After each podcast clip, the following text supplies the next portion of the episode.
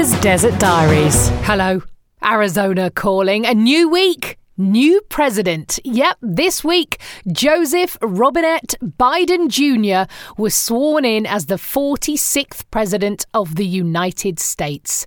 In a socially distanced ceremony which featured Lady Gaga, J-Lo, and the best selling artist of the 1990s, Garth Brooks. Do you know, that man has sold more records than Elvis, the Eagles, Billy Joel, or Michael Jackson. 157 million of them.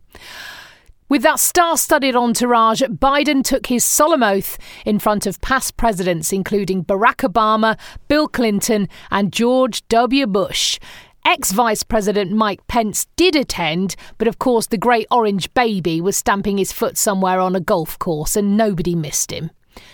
Now, I don't know about you, but I had never heard Joe Biden's unusual middle name before Wednesday Robinette. Joe Robinette Biden. Apparently, he was named after his paternal grandmother. She was Mary Elizabeth Robinette before she married Joseph Harry Biden. That made me, and I, I don't know why I did this, but it made me look up other presidents' middle names. And my two favourites were Warren Harding's, who he was president in the 1920s. His middle name was Gamaliel. I know. He sounds like a character from Lord of the Rings. Gamaliel, maybe Game of Thrones.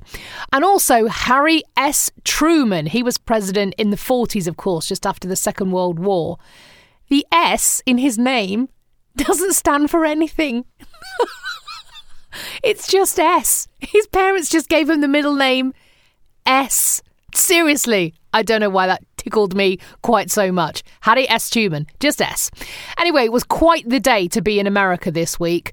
Watching Kamala Harris being sworn in as the first ever woman to hold such a high office, and a woman of African and Indian heritage to boot, well, well, I'm not ashamed to say I had a little cry. It was brilliant. And whilst it's fair to say that a fair old whack of Americans are still furious, a quick look at my next door local social media app showed some interesting takes on that day.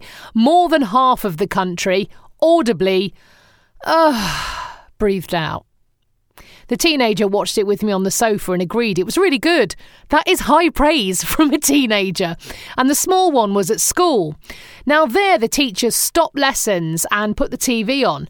Both her teachers also cried, although there were some children, I think just two sixth graders, that's kind of 11 to 12 year olds, who were allowed to leave the room at the request of their parents and not watch the inauguration. Which, what?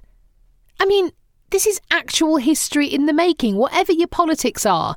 And deciding your 11 year old shouldn't see an historical moment for goodness knows whatever reason. Well, I, I don't know what's going on there. But anyway, I've had loads of people getting in touch this week to ask me what the mood is like here. And I'd say that amongst most people I know, it's either celebration, relief, or just another day. I don't have a massive social circle, of course, the pandemic putting paid to meeting really, well, anybody for the last year or so. But as I mentioned, there are certainly swathes of people who were still mightily ticked off. And there are also those who are worried about the future and that a Democrat president is going to change their life and bank account to the worse. Time will tell. There was another celebration this week, or holiday as they're known here, Martin Luther King Day, introduced to commemorate the birthday of the great man. It's one of a number of sort of quasi holidays here in the States, which some institutions take as a national holiday, schools, government buildings, that sort of thing. But most companies I know didn't give their staff a day off work. There's a few like this. Um, whilst Thanksgiving and Christmas and the 4th of July are all days off for everybody, federal holidays, like bank holidays, Martin Luther King Day, Veterans Day, and a handful more seem to be more of a kind of optional holiday. It's quite hard to know if someone's at work or not, really. Walking with my friend Barry last weekend, Brooklyn born and raised and now a desert resident, he told me that in fact Arizona was one of the final states to accept Martin Luther King Day as an official holiday. Some lawmakers in Arizona did begin working to create this holiday in Martin Luther King's name in the early 70s, just a few years after he was killed. But every measure they tried failed. Illinois was, in fact, the first state to take on the holiday in 1973, and other states followed suit.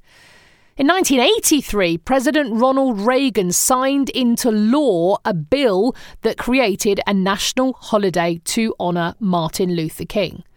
It was first observed in the United States on January the 20th, 1986.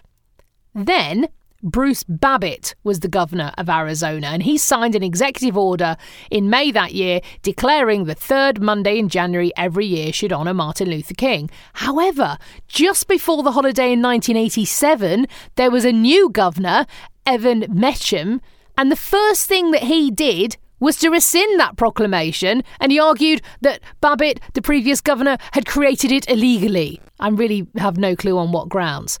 Anyway, this new governor then instead issued a proclamation of his own that there would be a day in Arizona to honour civil rights leaders in general, but it would be on the third Sunday of every January. Now, that meant that a lot of people would not take a day off work, of course.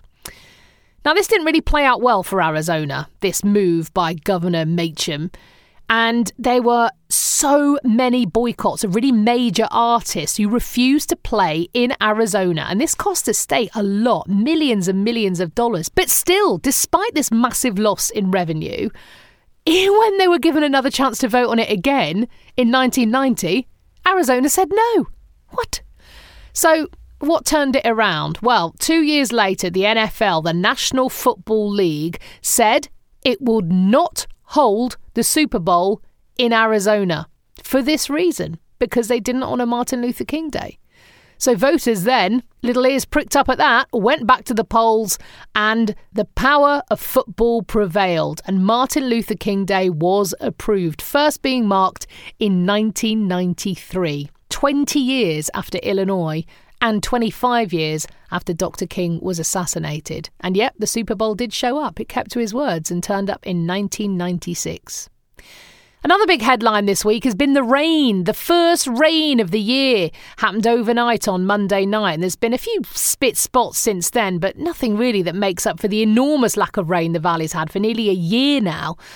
The staff at the garden centre I visited this week were very excited though.